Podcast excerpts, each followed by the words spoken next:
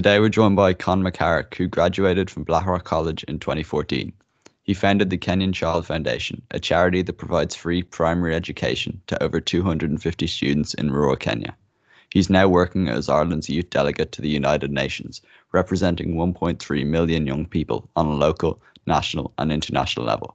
Conn, thank you for joining us today. Thanks so much for having me. It's great to be here. So, you graduated from Blackrock in 2014. Could you tell us a bit about what you've been doing since you left the college? Yeah, that's right. Yeah, so I graduated in 2014, had a really um, great time in Blackrock. Uh, I went on then to study law at Trinity College Dublin. Um, so that was a four year degree, really had a good time there as well. And I ended up taking a sabbatical year to work as president of the University Philosophical Society. And that's like Trinity's largest debating society. It has about 10,000 members. And then, so after college, I went on to work for the Department of Education and Skills and was interning with the Minister for Higher Education, Mary Mitchell O'Connor. So I got a really great um, insight into like policy making and you know politi- politics and stuff on a local level there. So yeah, from then I kind of went on to my work as um, UN Youth Delegate. So. And as well as all this, you've even founded a charity, the Kenyan Child Foundation. What motivated you to do this? That's right. Yeah. So um, I'm sure a lot of your listeners in Blackrock would be familiar with the work um, of the school down in Kenya. So I went on that Leaving Cert outreach trip um, and was really struck, I suppose, by the poverty and deprivation and kind of lack of educational opportunities that were there. So myself and my dad um, set up this charity basically after we came back from that trip, and that was 2015. And then um, you know, in the past five years, we've ended up setting up a fully like accredited primary school with 250 students, and that's called St. Patrick's Primary School, and it's just down the road from the Holy Ghost School um, in Machakos. And you know, it's a really progressive, inclusive school. It has 12 classes. You know, it's fully certified by the Kenyan Ministry of Education, and also, yeah, no, it's it's a really um, I'm, I'm really like proud of the work we've done there, and it's a really important part of my like kind of activism to give back to other communities and stuff. So, yeah. Definitely. On your role in the UN, how did you get to be a youth delegate for Ireland? Yep. So, I suppose as a bit of background, I've been involved with youth activism for about 10 years, and a lot of that would have started in Blackrock. So, I was involved in the Student Council and the Green Schools Committee and Model UN, all those kind of things. I then went on to become um, chair of the National Youth Parliament. So, I would have met with like the Minister for Children and Youth Affairs, the Ceann Comhairle, the Taoiseach, all those kind of people. So I would have a bit of experience in kind of promoting young voices in political decision making. So um, when the call went out then this summer from the Department of Foreign Affairs for Ireland's Youth Delegate, I went for it and um, you know, it was quite a intensive process, lots of interviews and applications and, you know, assessments and stuff. But thankfully I've come through the other side of it now. So uh, and I work with this girl, Tara Grace Connolly. Um, she's from Belfast and has done loads of work on Brexit and women and stuff. So we're a really good team, and we, you know, we work to represent as many young Irish young people as we can on a local, national, and international level. So. And what work do you do as a delegate, and what does a working day involve? Yeah, it's it's very varied our work. So um, first and foremost, I suppose we want to represent the voices of Irish young people. So we'd speak at UN committees we'd speak to the General Assembly or Third Committee or UN working groups and stuff. And, you know, we'd hold consultations with young people all around Ireland. So about education or mental health or, you know, employment opportunities, that kind of thing.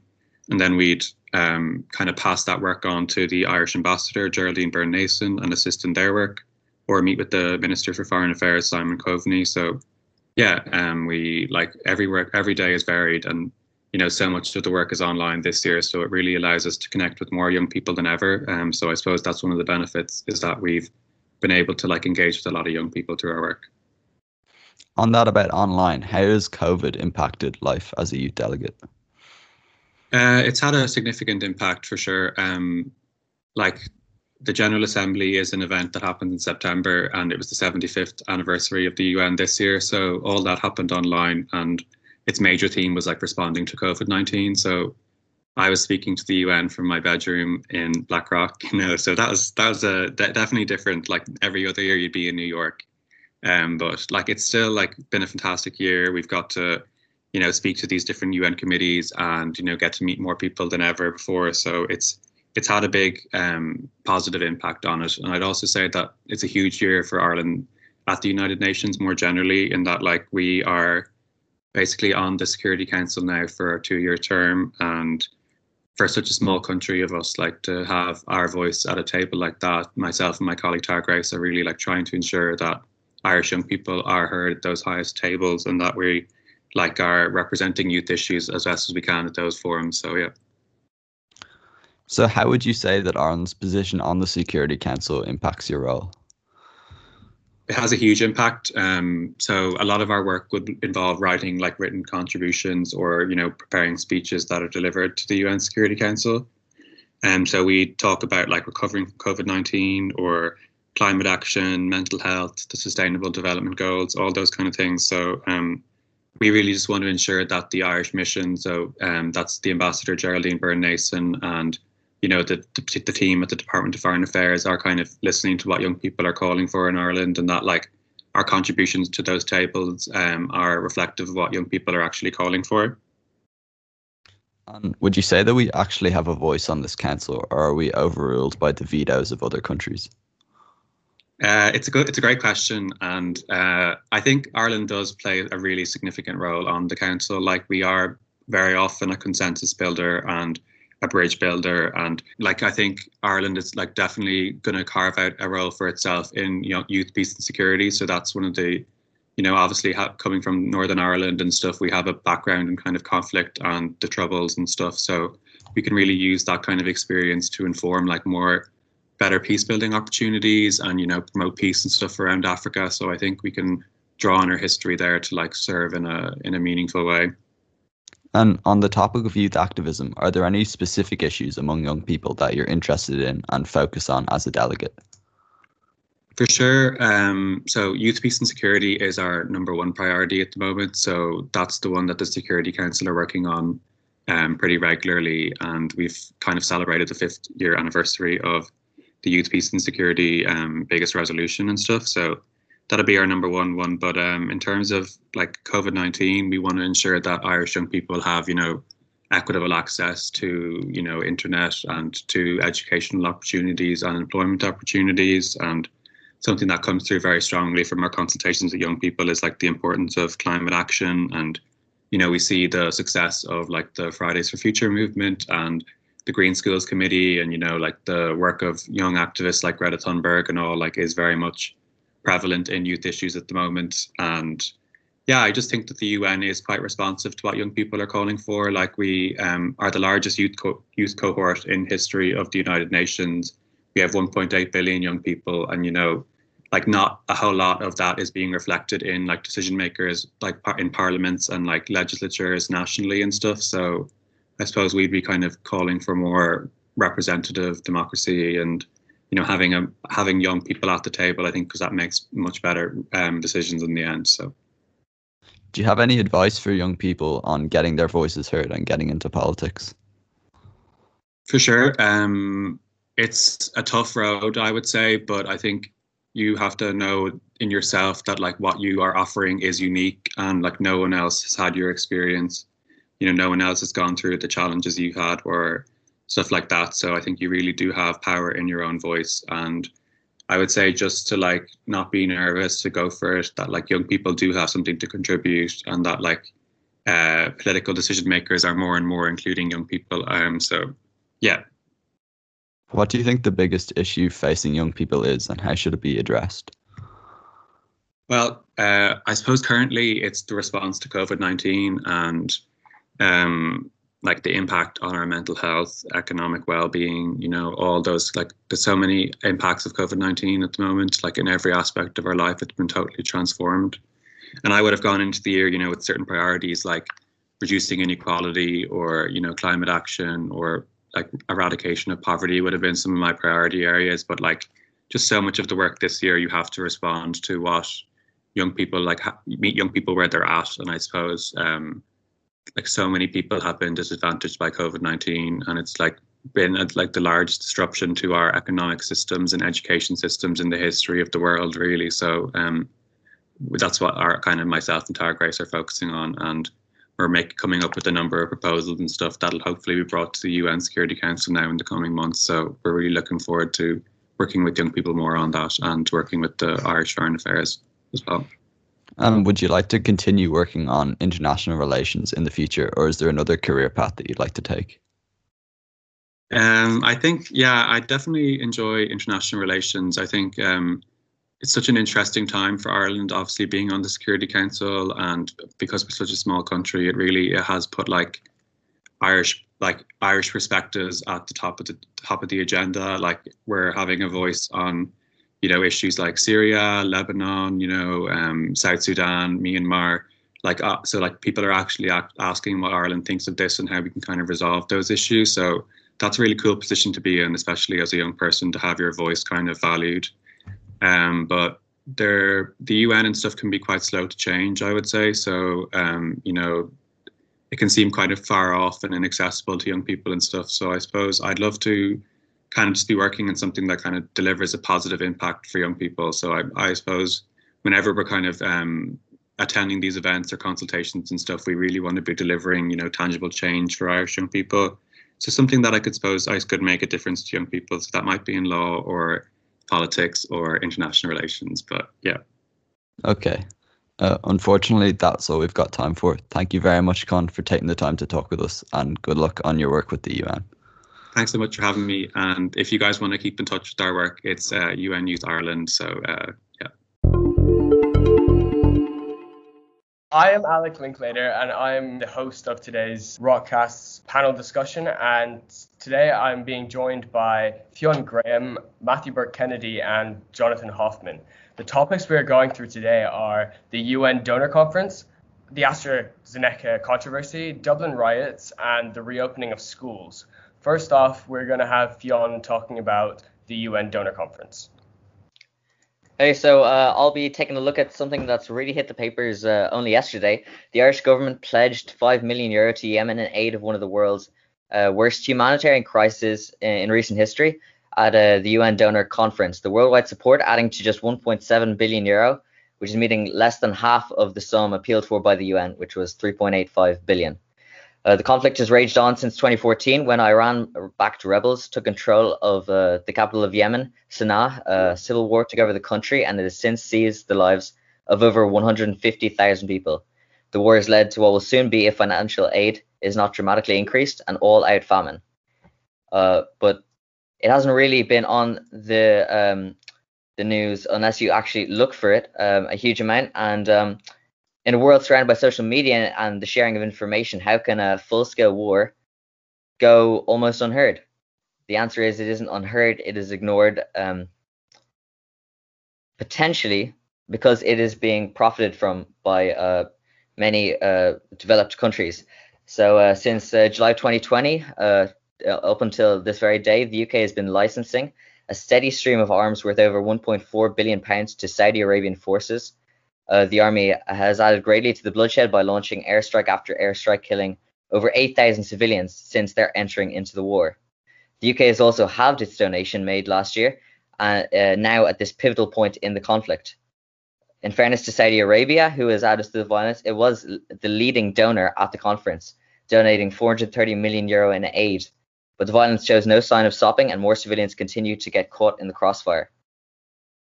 We cannot allow for war to, ever be profitable, and there should never be an incentive for armed conflict. Uh, if, if a developed democracy like the UK will openly sell arms to war-torn countries, then it doesn't make a, take a wild imagination to get an idea of just how many countries and organizations are making money from this death and destruction. The only way the civilians of Yemen can be saved from this death sentence, according to the UN Secretary General, is by a famine preventing ceasefire. But talks are only made more difficult by constant aggression from uh, the Saudi Arabian led coalition. Uh, um, any thoughts on that? I just think this idea that the Yemen war is not being talked about, you see it on people's Instagram, so it's just not true. It has been on the news for the last several years, and this claim that it's just going unnoticed is just a complete falsification. I mean, you bring up you know Western democracies selling arms to Saudi Arabia. I mean, Saudi Arabia is an ally of the West. They are the greatest force standing up against Iran in the region, who is a much greater threat to the West and is also um, hugely involved in supplying arms to the Houthi rebels.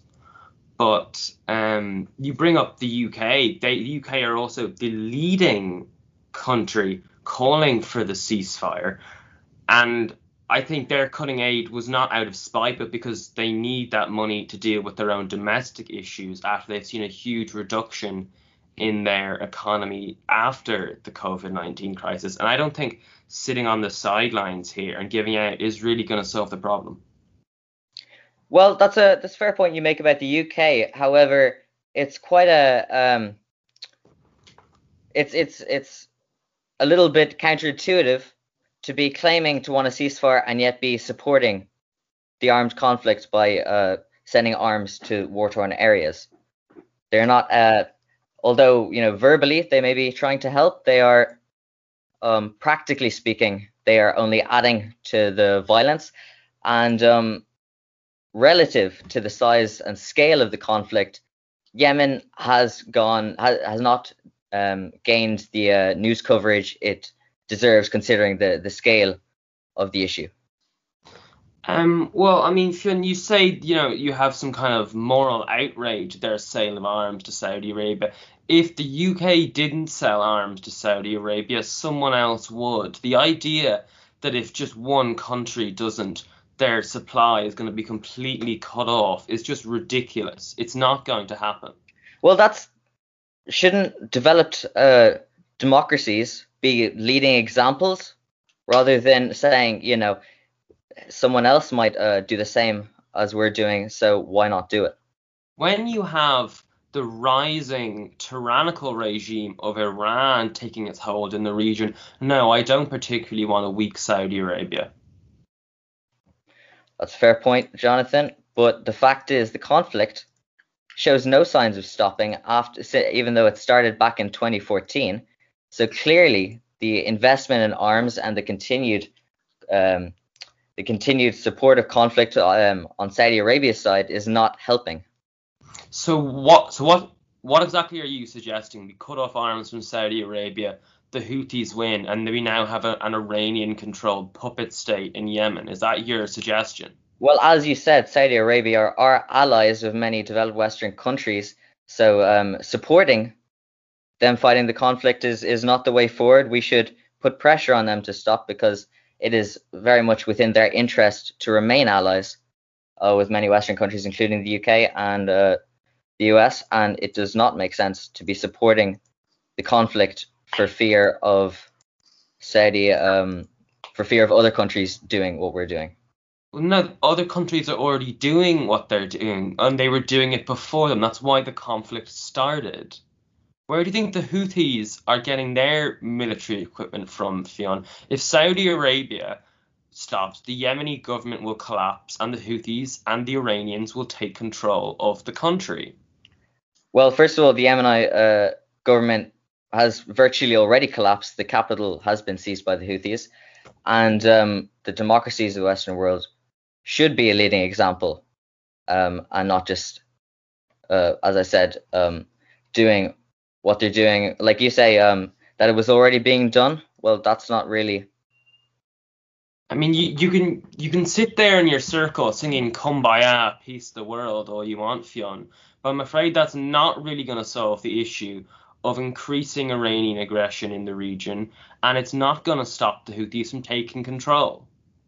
Well, we saw the that Iranian aggression can be uh, stunted simply by political pressure. Like if you look at what uh, I mean, Donald Trump is not a great example, but he did um, sort of scare them into uh, st- not retaliating against the assassination of their uh, general. On, well, it was on, a stunt. On on they January twentieth, two thousand twenty, they launched an airstrike on the U.S. Al Al Asad base in Iraq which was uh, they already contacted the Iraqi uh, people uh, at the base, uh, telling them to leave. It was a stunt to keep the people happy rather well, than actual military aggression.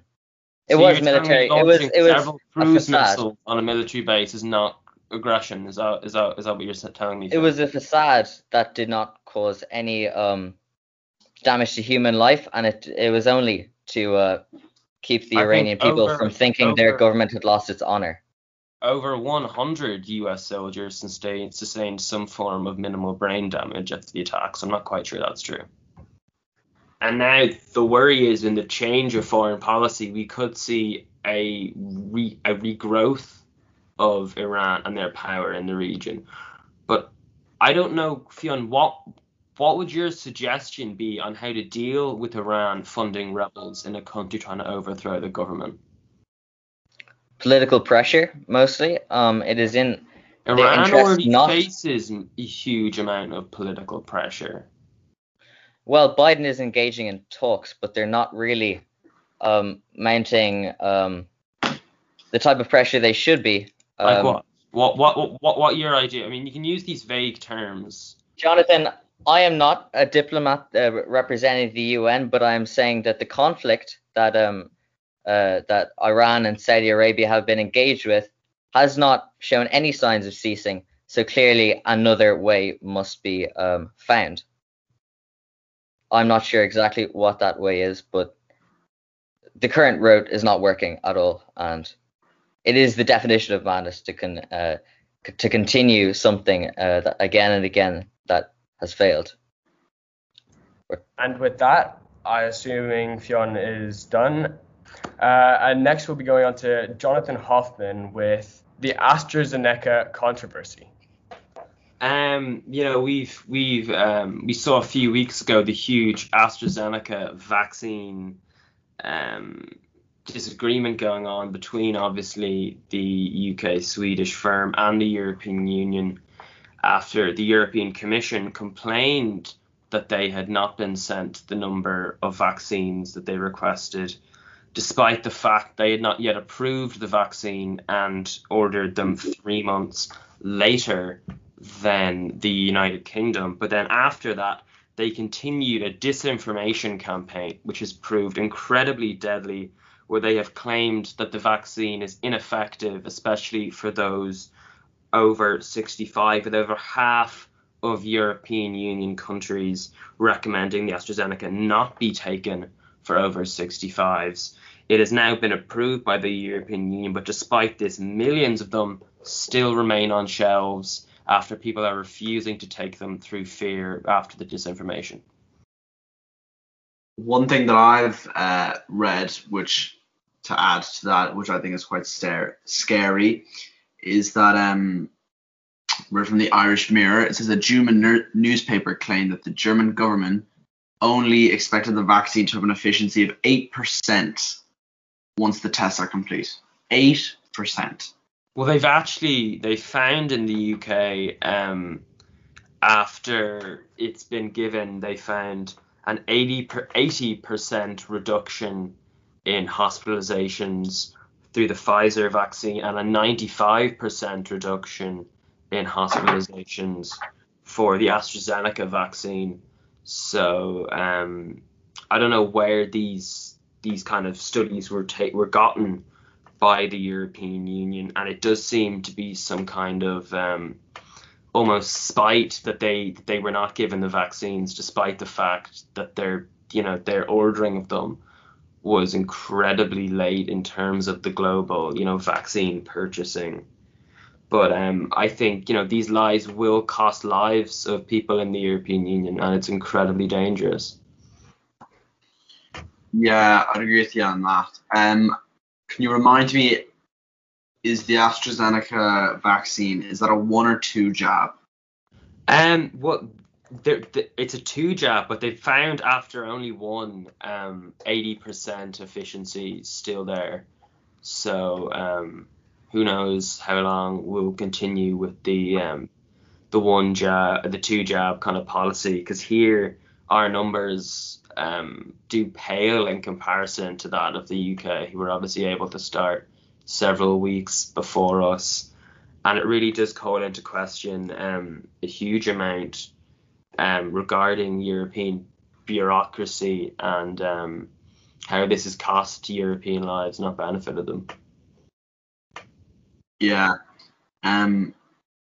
On an, on another note, uh, I've uh, one thing that's quite known is that uh, when received the vaccine, you can still transmit and carry COVID nineteen. I think they. Yeah. Yeah, so sorry. So what would you say that would mean in terms of like reopening lockdown?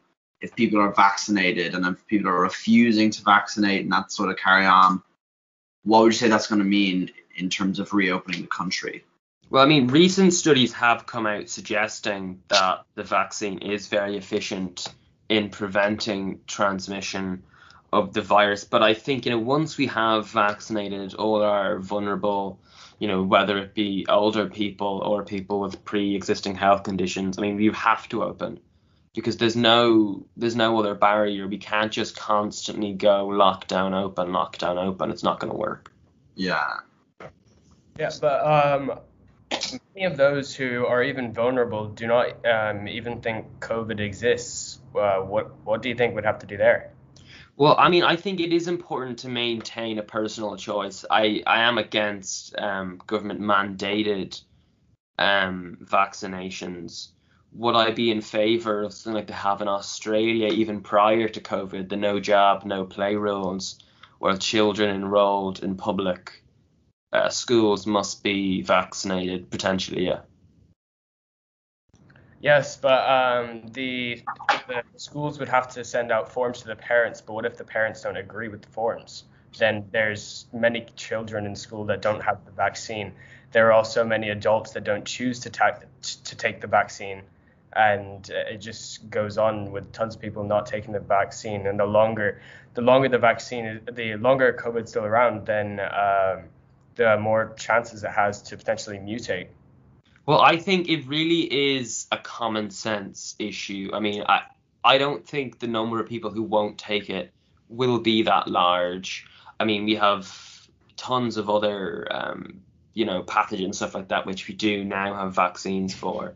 That there are those who do object to, but we do still see um, a good amount of efficiency in getting rid of them. But in terms of a getting rid of COVID altogether, I don't think that is going to be a realistic target.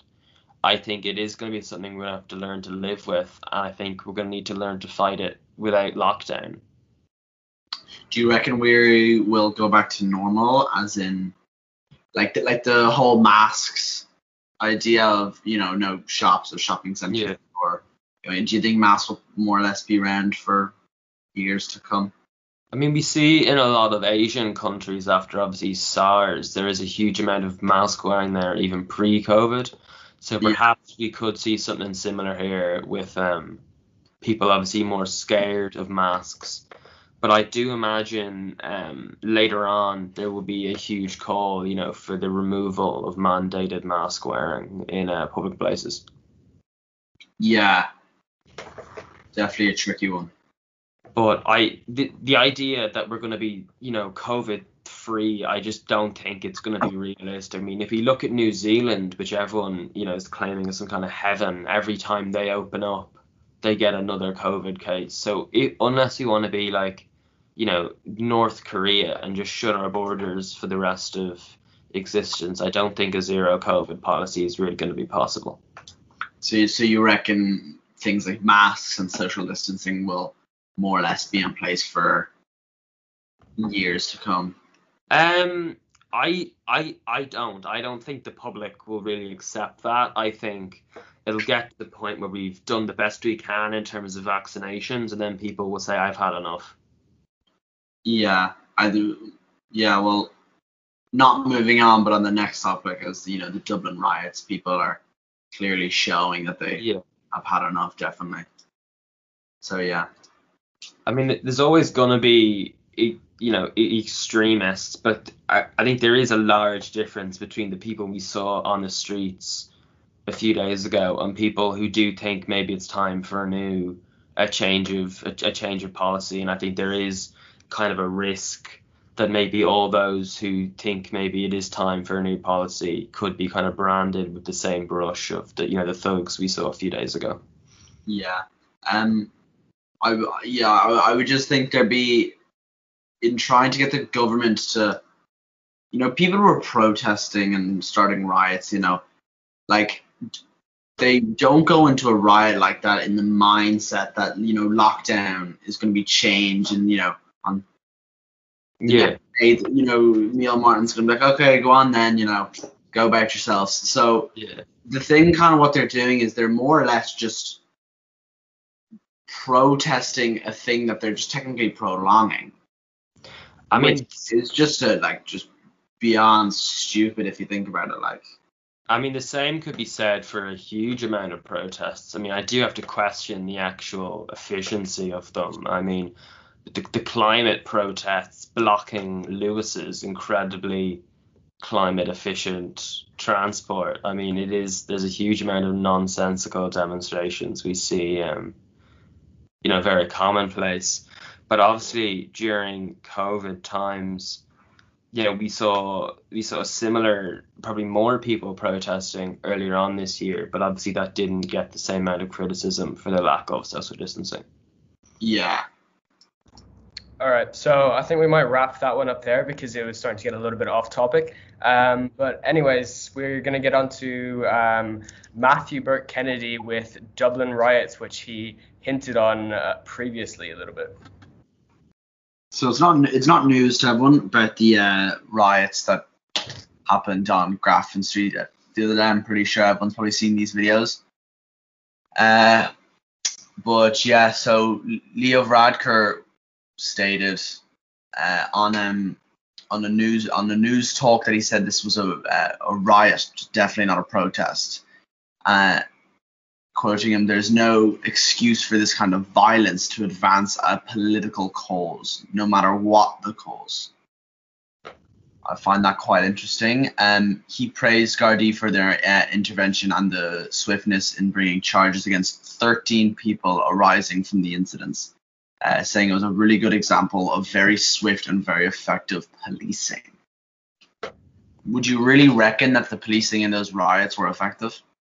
I mean, the question really is why don't we have an effective riot control force? I mean, if you look to the UK, the US, you know, they have fully armored, riot shielded police officers to deal with these situations. Whereas I think the majority of the guards we saw there were just regular uniform with batons, and that's really not efficient equipment to deal with a situation of this caliber, I don't think.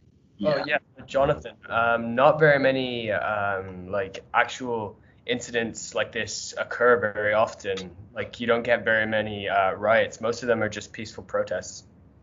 I mean, I obviously do see where you're coming from, but the issue with that logic is you don't need it until you do. And if we, you know, have that, well, we don't need it now.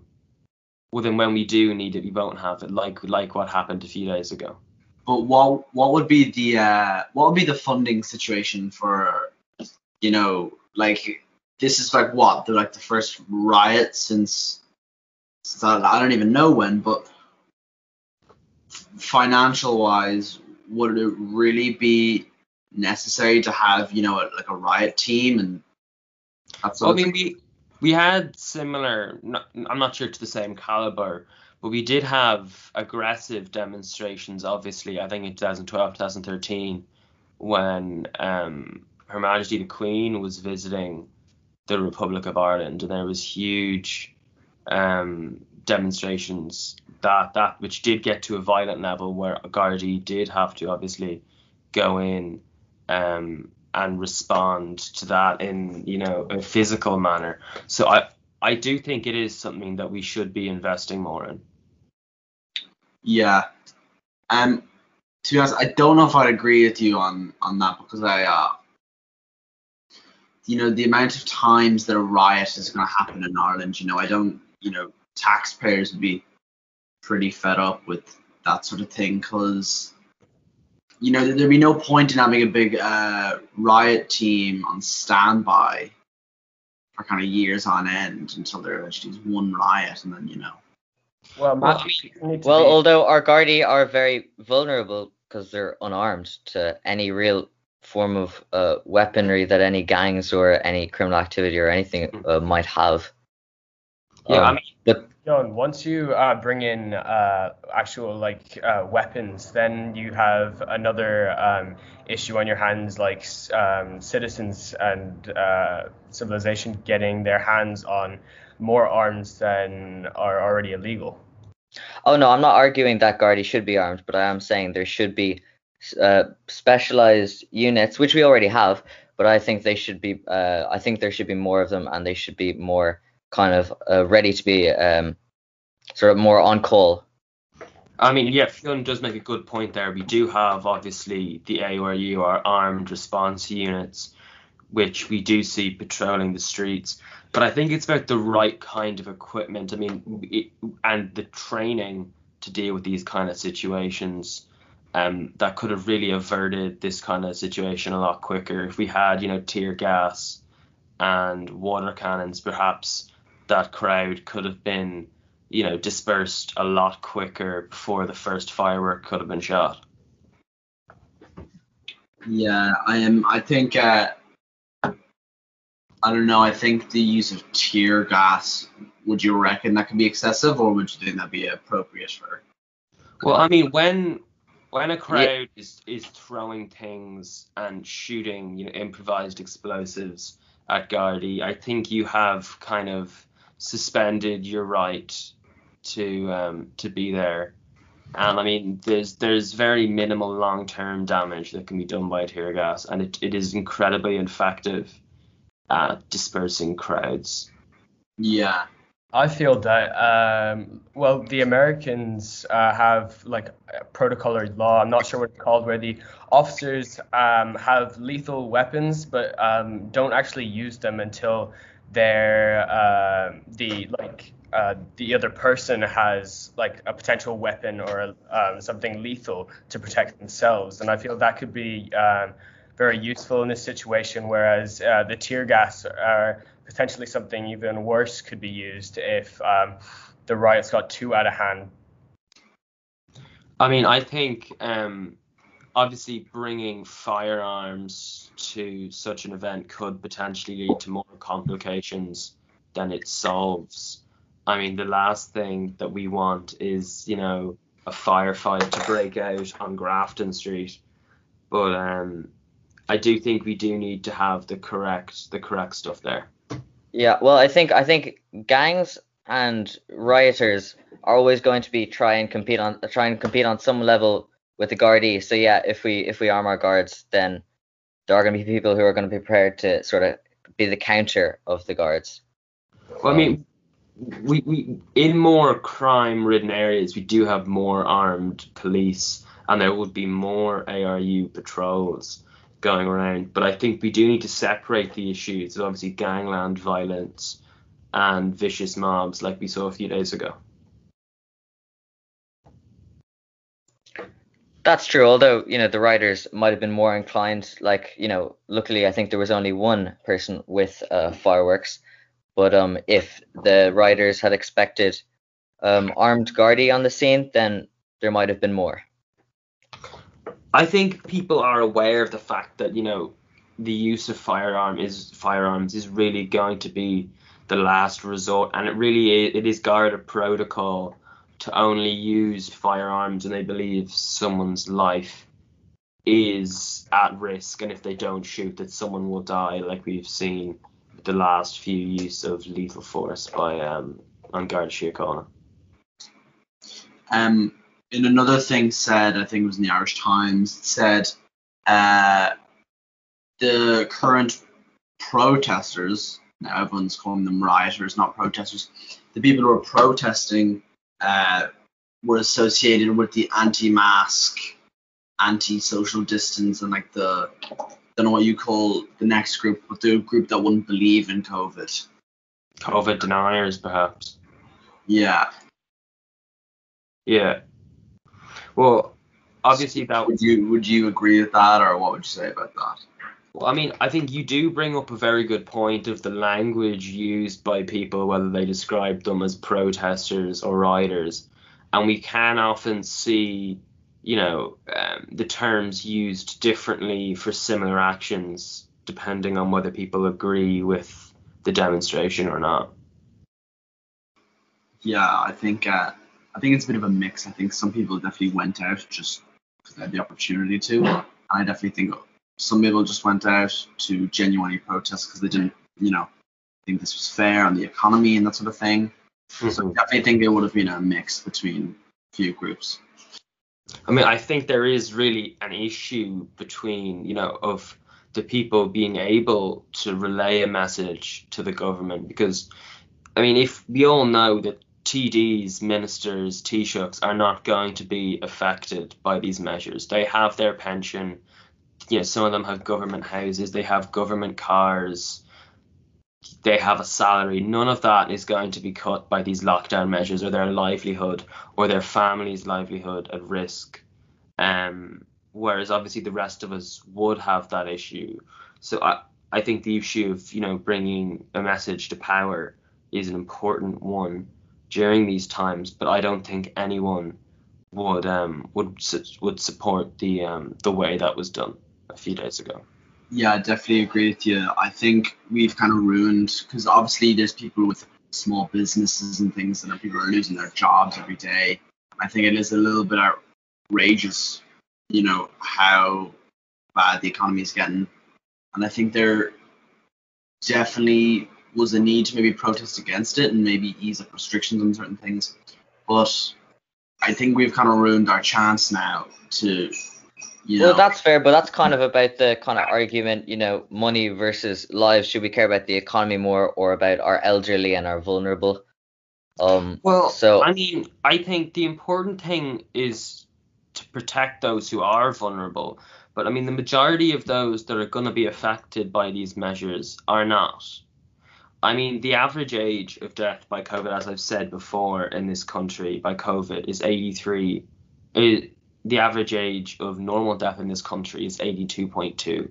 So we do really need to kind of put that number into account and see the majority of people in this country are not 83, but these measures are still applied to everyone. I do think we do need to give people a personal choice as to what they want to do with the rest of their lives, whether it be you know for the re- for their next 50 years or maybe their next 5 or even their next 1 and if I was in that vulnerable category and I was maybe coming to the end of my life, would I want to spend it locked inside at home? No, I said that's that I, I, I, I would rather be at that risk and you know enjoy what I considered a full life to maybe play it safe at home.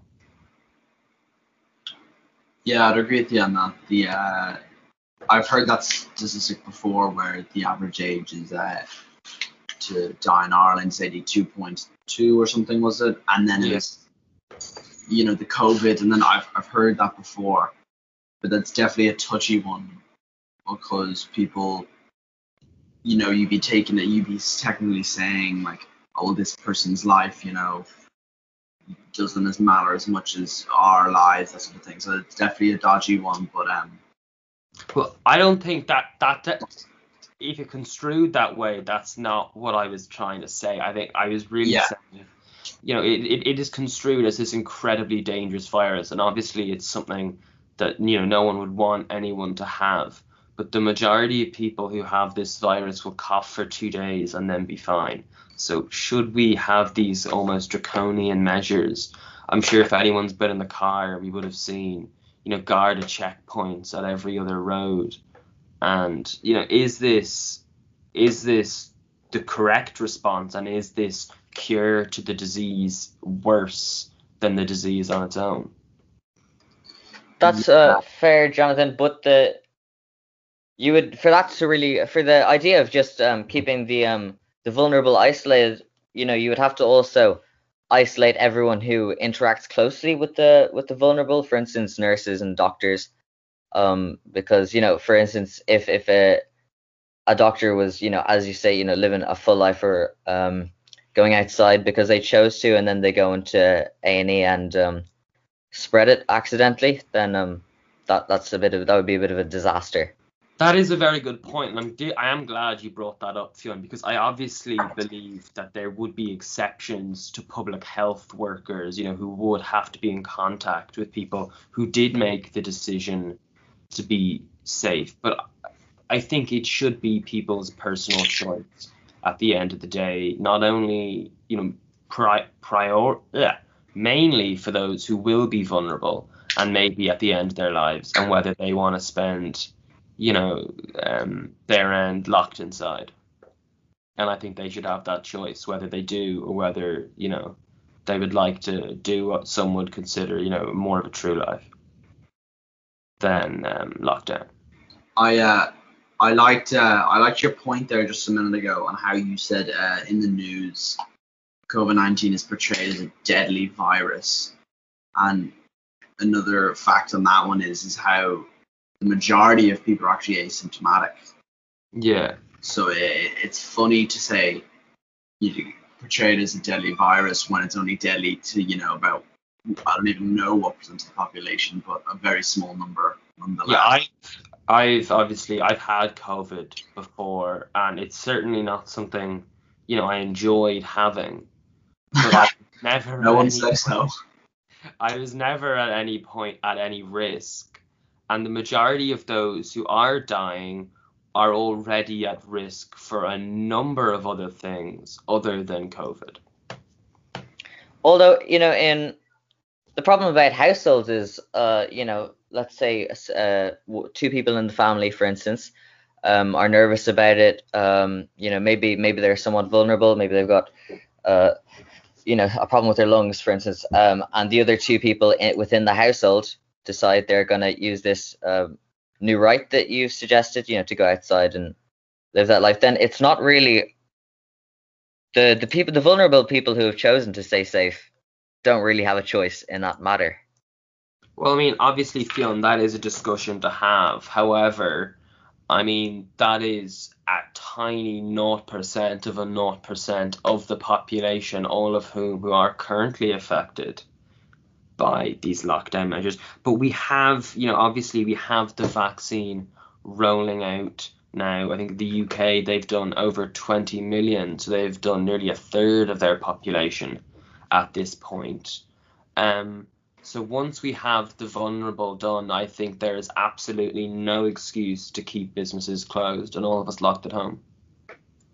But that's kind of what we're working towards anyway, just vaccinating the vulnerable and then we can ease restrictions. So I think that's pretty much what the government is doing.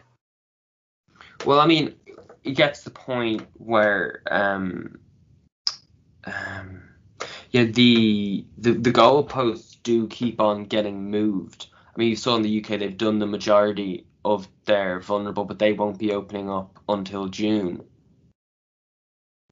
Well, yeah, different governments will, will make different decisions. Um, and the Irish government haven't even given a date as to when we'll be open. well, our yeah, our rollout of vaccines has been a bit of a, a bit a bit of a disaster. Um, that's there's no question about that.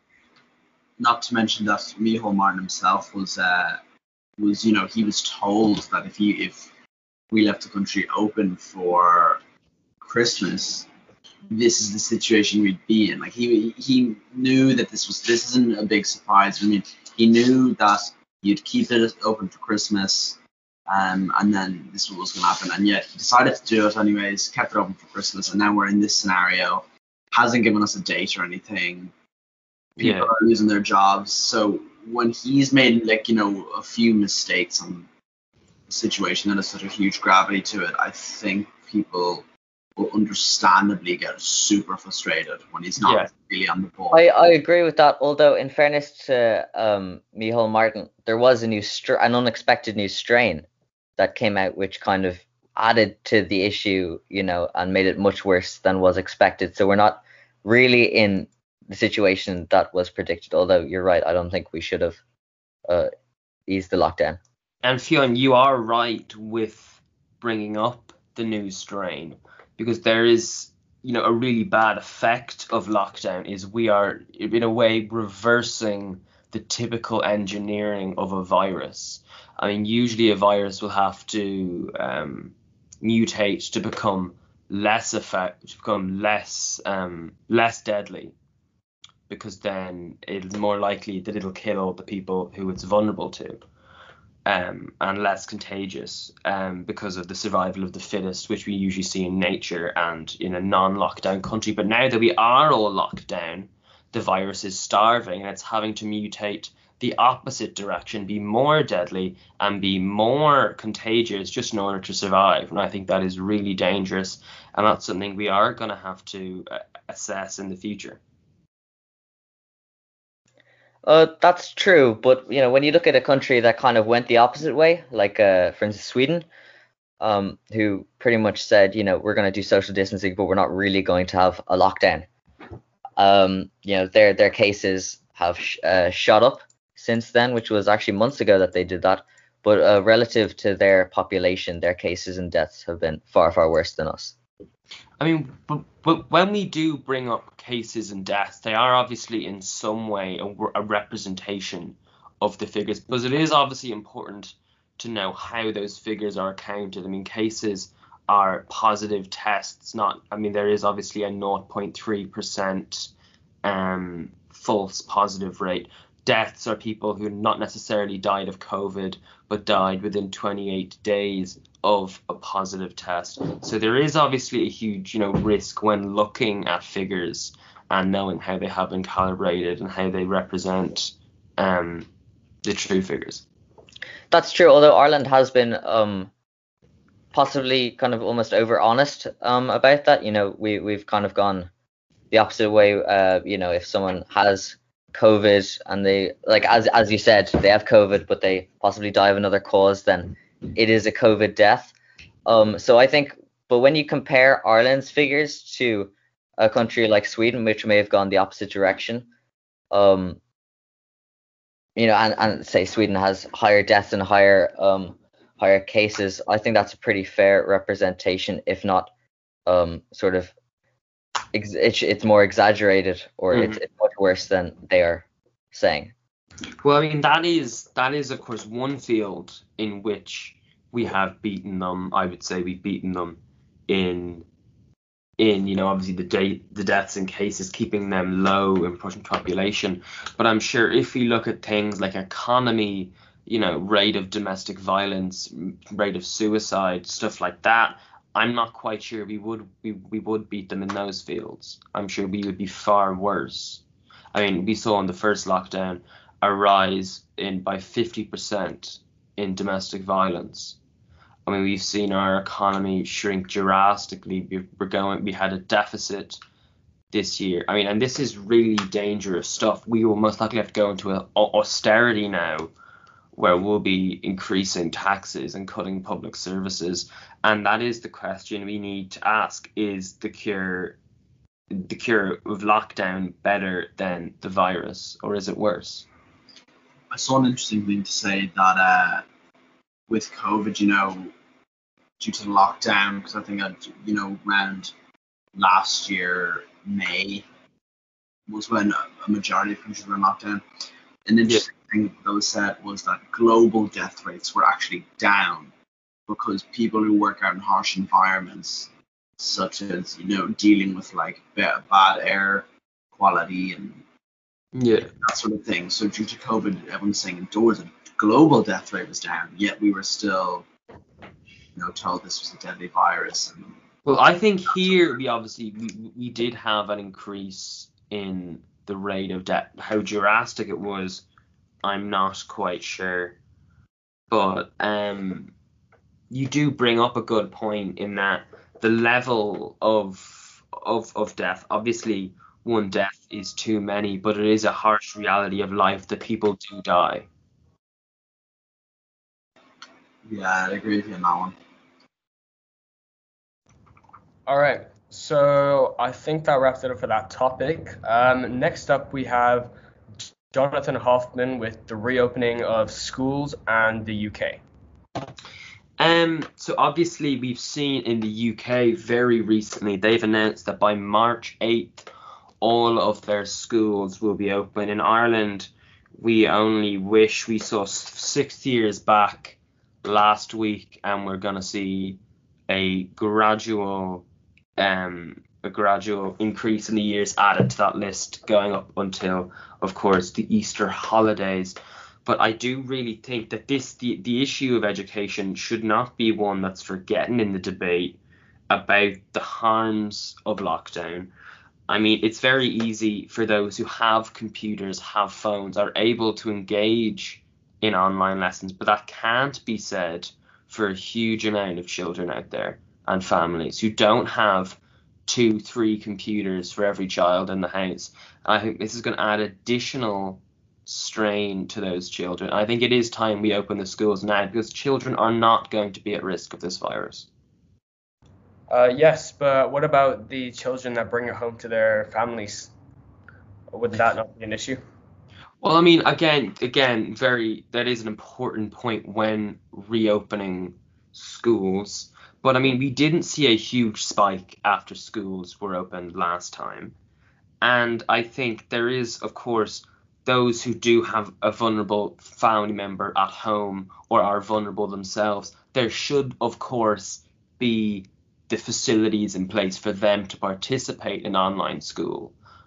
But whether I think we should lower the education standards of everyone in each year for a very, very, very minimal amount of people, I don't. Do you think online school it's obviously not as effective as regular school, but would it you you know would online school be effective at all almost or? Um, obviously there is some level of effectiveness to. I mean, there is some form of education going on, at least for us anyway. Whether that can be said for everyone, I don't know. But I think you know, their school is not necessarily just about education, but also about socializing, sports, exercise, a huge number of things that aren't being taken in consideration and can't go on at the moment. Yeah, I the, the one thing that's you know with reopening things is and keeping things like gyms and just general like sports and things like that open. Yeah. Getting closed, sorry. So I think when the government has closed everything, like schools, not trying to reopen them yet over Christmas, we have thousands of people coming in from you know wherever UK and all this thing. It's like hmm you know people who are quarantining and staying in their home can't go to the gym, yet someone from London can fly over and possibly bring a new strain to Ireland. Yeah. You know what I mean? It's a bit silly, isn't it? obviously, you know, the, the the new arrivals from the UK and everywhere were um were supposed to isolate themselves. Obviously, we know that hasn't exactly gone to plan. However, as we've um, 90% of our new cases are obviously the new UK strain of COVID-19. But I, whether I think you know we should shut up, shut the entire border and you know become a North Korea-esque state, I'm not sure that that itself is an affordable solution. Because we whether we like it or not we need people coming in. I mean our parcels from amazon are brought in either on planes or by trucks. The huge amount of our food is imported. We are a nation that imports a great deal of things which do obviously you know a lorry cannot drive itself. So whether it's shutting all air travel down would be an effective countermeasure to you know the spread of COVID-19. I'm not really sure. Well, I think um, I think that's a good point, but I think passengers and uh, cargo um, sort of uh, so there should be a difference in the treatment between, say, a ferry that's transporting people in cars than uh, a, a, a trawler that is transporting food and, and goods. I think that should be dealt with differently. But I mean, at the end of the day, they are still people coming from one country to another. But you know, that, that that's travel that we can't cut down on unless we want half the nation to starve.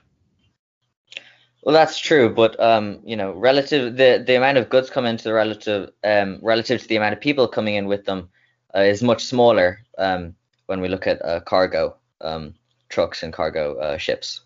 But I mean, we also do need to look at the effect this will have on the airline industry, which is also incredibly important, not only you know for us to travel, but also the Irish economy. I mean, Ryanair is one of the largest, most successful companies in this country, and them, along with all other airlines, are facing a huge impact, uh, negative impact by this vir- uh, by these lockdown measures. I mean, Heathrow Airport, the busiest airport in the world, saw a loss of 20 billion pounds last year. I mean, not 22 billion pounds, 2 billion pounds last year.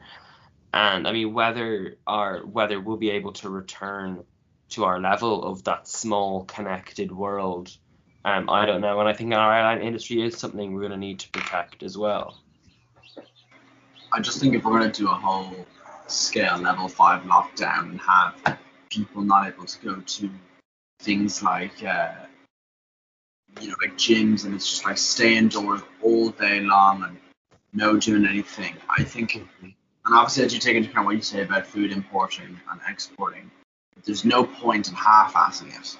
Yeah. Like we should, if we're gonna do a lockdown, we should do a level five lockdown. Do it really, really harshly.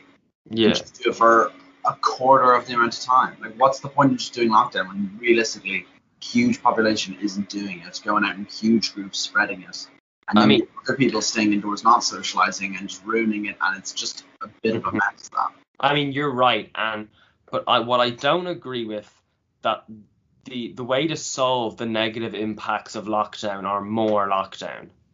I I think the, the you know the way to solve that would be less lockdown, not more. So instead of you know closing the airports so that they're equal with the gyms, open the gyms so they're equal with the airports would be what I would say. Yeah, I just, I just do think it's a little bit frustrating when you see, uh, you know, all the Double lockdown, standard. 5k. I mean, it's it, you know, it's uh, it's interesting about you know an intense lockdown and then an an almost complete reopening. hmm But the fact is, this virus will last, will outlast any short lockdown, and you know, perhaps a, a, a sort of a lighter lockdown will have more stamina, and people will be able to handle it longer. I don't think, you know, once we get out of an intense lockdown, it's not like the virus is going to be gone. The virus will be with us for a long time. So I don't think a Mhm. short, intense lo- uh, lockdown is the right solution.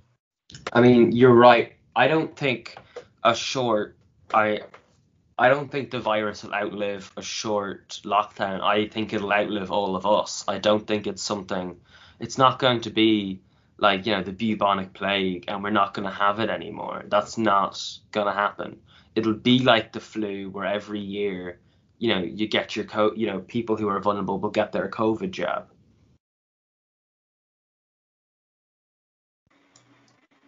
Yeah, and it's about preparing for that normality, not you know just in out in out in out lockdowns where we give businesses some kind of hope they can make it through the year and then we close them again.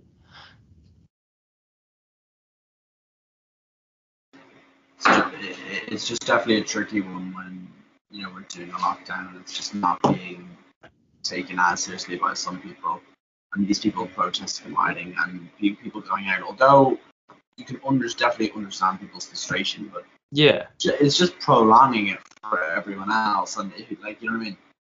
yeah, It's just a bit useless to be honest when people are going out like massive groups and rioting and stuff like that. Well, I mean, the only way to do that, like to like lower that down, is to like enforce new measures, like more strict measures by like um, l- lowering down the actual um, the ways people are able to leave their house, like essential working.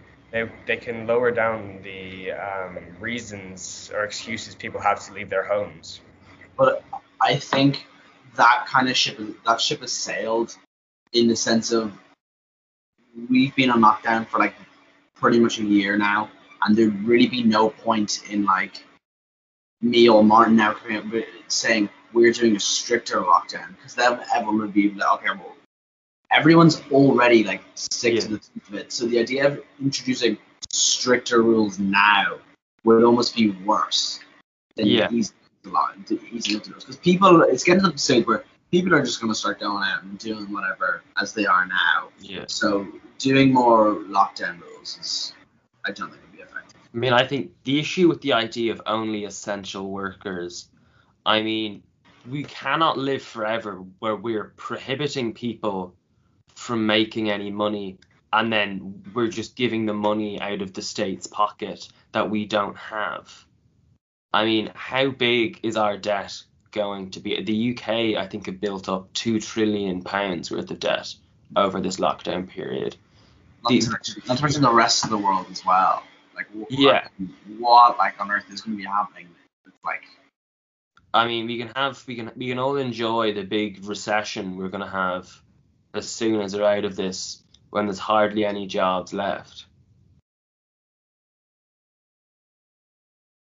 Yeah, I think it's um, and I think the idea that this absolute nightmare is going to be coming now. We recessions, we know jobs are going to be fired, people are going to be evicted from their homes. You know, the homeless rate will Yeah. going up huge. You know, this dire situation that we're going to have next. I don't, you know, I mean, all to save, Jono, as you said, you know, as the average death rate They're over, you know, yeah, the age you know what I mean? That's just so going back to that. Is it all worth it for saving, you know, a Yeah. pretty dodgy thing to say, but is it really worth saving a few elderly lives for us? Yeah, well, Yeah. you know, Agree with that, that? that, that, that's It's fair. a dodgy thing to say now. It's a bit. I mean, Matthew, that No, is, well, when, you know, it is a lot more than a few elderly lives. You know, there's no point in really like kind of downplaying the damage. Although I do, I you know, I do understand what you're saying. I think Yeah. Matthew, you did bring up a really good point there. In that, and I think it's it's it's actually when put like this, it's the most you know it's the most punching way of putting lockdown. The people who are going to be worst affected by lockdown are the ones it's not protecting. The people who are having their jobs ruined, their futures destroyed, are not the ones who are even vulnerable. Yeah. Well, also another thing is that um, there are also uh, many uh, young um, people with um, asthma and other disabilities. Uh, like I think it was a month or two ago, a child in the UK, age of 13, died from COVID. Not sure if it was assisted by any other um, condition, but uh, I, I am aware that that has been happening. Also, one recently, uh, a seven-year-old. hmm Obviously, any death, young or old, I think we can all agree is a tragic loss of life. But Yeah. I think we- we do need to accept the fact that people do die. It's a natural part of life. And it is not going to be sustainable to do this for everything. I mean, we're not going to ban cars because some people crash. I mean, this idea of just trying to cushion everyone from every possible risk they could have, I think we need to give people the decision, put it back in their hands, because people are not children. They can make their own minds up as to whether they would rather take that risk or live life to the fullest. Yeah. And I it- think that kind of makes uh, sense, but um, I think that it would only be people's really decision once uh, the elderly and vulnerable are vaccinated, because it's not their decision if people are going out and spreading the virus and, uh, as I mentioned, um, spreading it to potential, uh, you know, nurses or caretakers or or doctors. Uh, That that's not a decision made by uh, elderly people. I think I think people should be given the decision Mhm. once once the elderly and vulnerable are safe. Yeah, I think you know it is really important to push everything towards that vaccination goal, and I think if anything, we should cut back on the amount we're investing in tests and police blockades and invest that into vaccinating.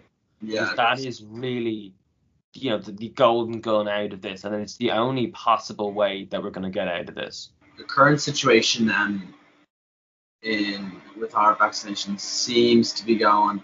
Obviously, I can very it's very understandable how difficult it is to probably dish out about four million vaccines. hmm But I feel like the rate we're going at now is a little bit slow Yeah, I mean, I think compared to a place like the UK and like America, where Biden's plan when you know he's a couple hours into office, his plan was to vaccinate one million people a day or some huge number like that. hmm And yet we're over here kind of doing like ten thousand, you know. well, I mean, it all goes back. budget of the of the US is is quite enormous, and even even if they did vaccinate um a million, they've got some I think over three I think three hundred and thirty million people um in their country. So even that is a pretty small dent compared to you know the ratio of vaccinated to non-vaccinated in say the UK. I think the UK Well, no, because look at Israel, population of seven million. They've nearly done everyone. Yeah. So like, especially a very well developed country like Ireland, you know, I mean, I think it all. is taking so long. Yes, no, that's true, but I just don't think the US is a good example of Okay, you know, yeah. proper I rollout of vaccines. But my my question is, why can't you know medical students, uh, GPs, you know, like everyone who's related to anything in the medical industry start dishing out these vaccines? yeah, I mean, we, Like, like it, it doesn't require huge yeah. medical knowledge to be able to dish out a vaccine. It's a needle in your arm. we saw It does in not take a huge amount of effort and technique. We saw in Israel they were giving out jabs at pubs, one free pint if you get the vaccine. I mean, if if if there is any method to Um, get Ireland vaccinated quickly, that'd be it. Yeah, pubs. I mean, also, if you talk about affordability, like, why don't the people just um, purchase the vaccine themselves? Are they too overpriced? Well, Because, because because I think the reason for that is because the government really want to take control on their knowledge about who's getting vaccinated, the numbers getting vaccinated, and like you could do I like stations so where I, I thought about that before. The idea that like disposable needles at home and you can share your vaccine to your family and that's it. well, you I don't think the main issue with it. What you can do is you can uh, they've got the COVID testing like um, building set up. What they can do is they can have the vaccines there and people go there and pay for it to get it done there. It doesn't have to be home or be just. But that's that's fair, but There- we don't really want a situation like um like you know in America for most healthcare situations, if you can pay for it, you you can have the treatment.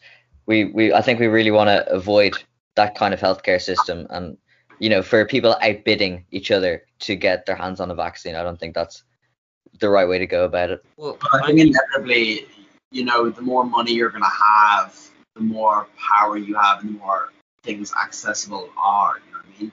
Like I, which I think is a little bit unfortunate, but I think that's just kind of reality, isn't it?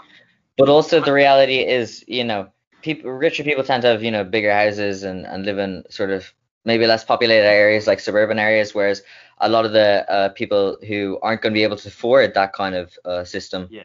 are people in the crowded, you know, possibly North County, Dublin, you know, um, uh, you know, high-rise buildings and estates. very rarely, perhaps, I actually agree with Fiona on this one. Um, I would be very much opposed to a um, a you know whoever can afford it get vaccines. I think it should be really a public run thing. But what I think the main issue we're having is our membership of the European Union. I mean, it took us three weeks later than the UK to start vaccinating, and we couldn't start even if we had vaccines, we couldn't start vaccinating people until every EU country was ready. I mean, are we genuinely putting this, you know, the, the, the sake of European unity over people's lives? I think that's just truly despicable. Yeah, definitely. I, I, I just think there should. Obviously, I wouldn't know as well. Maybe as a healthcare worker, but there just seems to be like a slight lack of urgency to dish out these vaccines. You know, waiting for other countries in the EU to be ready, and you know, testing and. Would I be wrong in saying that? Maybe I am wrong. I don't really know, but I, it's just a bit mental. No. You're you're you're re- you're you're spot on there. I mean, the EU's handling of it has been an absolute shambles. And I think the worst the worst part of it all is the people who are responsible we didn't vote for and we can't get rid of them. We can't hold them to account. We can't fire Ursula von der Leyen at the next election because there is none. And I think this really does call into question our membership of the European Medicines Agency. That's true, although in fairness, it is uh, the governments within the EU that elect, you know, candidates or and and and um, later on commissioners for the EU. So although you're right that they're not themselves elected by the people, it is kind of up to the people to decide who elects them. So in a in an indirect way, we are we do have control. Well, I would very much disagree with that. I mean, we live in a country where very rarely the government will even have a majority of the people behind them. And the majority of these commissioners and commission presidents are complete failed politicians who no one even knows.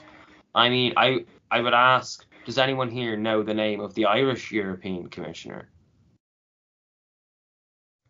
Nope. Well, he was changed recently, wasn't he? Because he was um I mean, fired for COVID. Nothing, you know, gets the point across clearer than that. Mairead, McGuinness. I mean, they're almost always failed politicians at home. So where do they go? The only place that'll accept them, well, of course, Brussels. Anyway. Okay, with that, um, I think that is all um, for this week's panel. And this has been Alec Linklater, Jonathan Hoffman, Matthew Burke Kennedy, and Fionn Graham. Thank you very much. COVID 19 from a teenager's perspective. COVID has been difficult for everybody, as we all know, but I'd like to draw attention to the effects it had on the youth of Ireland in particular. Now, don't get me wrong, I don't speak for every teen in Ireland, but I do have an observation on the whole situation which I feel to be very valid and quite frankly overlooked. COVID 19, the virus that turned everybody's life upside down. This virus that began from a food market in China and managed to spread and have an immeasurable effect on the whole world, from economies crumbling all the way to people losing their jobs and families finding living with each other more difficult than ever. I don't think a single person just under two years ago would have believed you if you told them that this was in store for them in 2020. I feel the whole situation has been so serious that little things, like how teenagers are coping and how exams are going to be worked out, have been overlooked. I don't feel the voice of students was taken into account at any one time realistically. Did anyone say, hang on, what do the kids think? When all of the decisions shaping our lives are being made. From exams and predicted grades to keeping schools out and discouraging any socialisation whatsoever. How are current sixth years going to fare in their leaving certs, having lost out on the majority of their fifth year and now most of their final year? You can argue that school was occurring online, but you realise it does not come close in comparison to the education we receive at school. That would be a more widely known fact if people had asked to see what was and wasn't working, if we were or weren't learning to the same extent or even at all. Many people just don't have a suitable environment for effective learning at home, whether it be from younger siblings running in and out of your study room, poor Wi Fi as everyone in the house is using it, or to not even having a study room at all. How is a child expected to take in information that is vital for the rest of their lives when they simply don't have the environment to do just that? How can someone be expected to learn from staring at a video call screen that keeps freezing due to poor Wi Fi?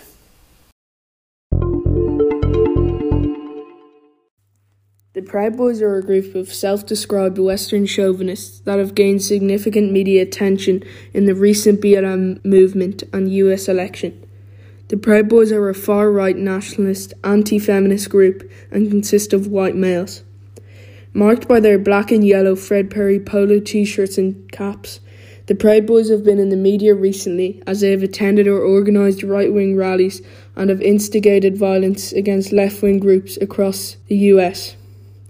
Videos have constantly circulated online of confrontations and scrimmages between left and right wing supporters, many of which have turned violent. One may ask themselves, how did they become so prevalent recently? In 1994, Gavin McInnes founded the outlet Vice News. In 2008, McInnes was pushed out of the outlet he had co founded. After this, McInnes headed on, on a path exploring America's far right fringes. Appearing in many conservative talk shows, McInnes declared the Proud Boys as a club focused on anti political correctness, anti white guilt, and with meetings that would consist of drinking and fighting. It is believed that the Proud Boys were originally set up in 2016. In late May 2020, George Floyd died in horrific circumstances due to police brutality. This death was the catalyst for protests that spread across both America and the world. These protests continued for the summer. However, one city in the northwest of America, Portland, continued rioting for months after. Known for being a leftist liberal city, the Proud Boys and other groups descended on the city as they saw it as what they described the worst uh, city in America.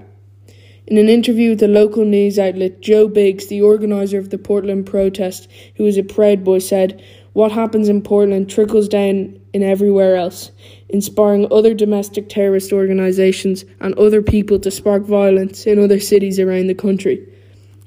The turf war that ensued here gained the Proud Boys a large amount of media attention.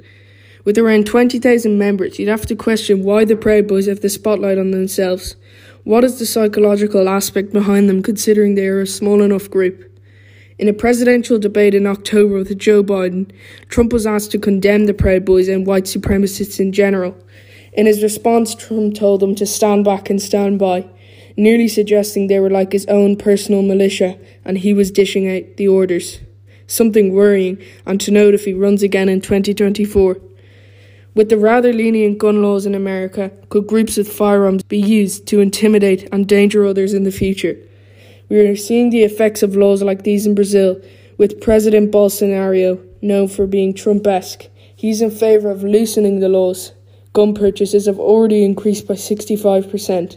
With more guns in the street inevitably means more violence and the possible formation of armed groups. This is happening in America also. One of the darker days in American history happened recently, in January. This was, of course, the Capitol Hill riots, where many Proud Boys and Trump supporters marched toward and entered Capitol Hill. Joe Biggs and other Proud Boys have been charged recently for their involvement. In an interview with Channel 4, Enrique Tarrio, the chairman of the Proud Boys, said that if the Biden administration doesn't reach out to these people in one way or another, what you are seeing on the screen here right now where he was referring to the Capitol Hill riots, is what you will see for the next four years. Tarrio also warned that if something like that were to happen in an open carrying state like Virginia, there could be serious trouble. So, how will Biden suppress this? Will he have to use appeasement? With the growing divide in America becoming more and more evident, Biden will have trouble in the future trying to reunite a nation that has already been torn apart.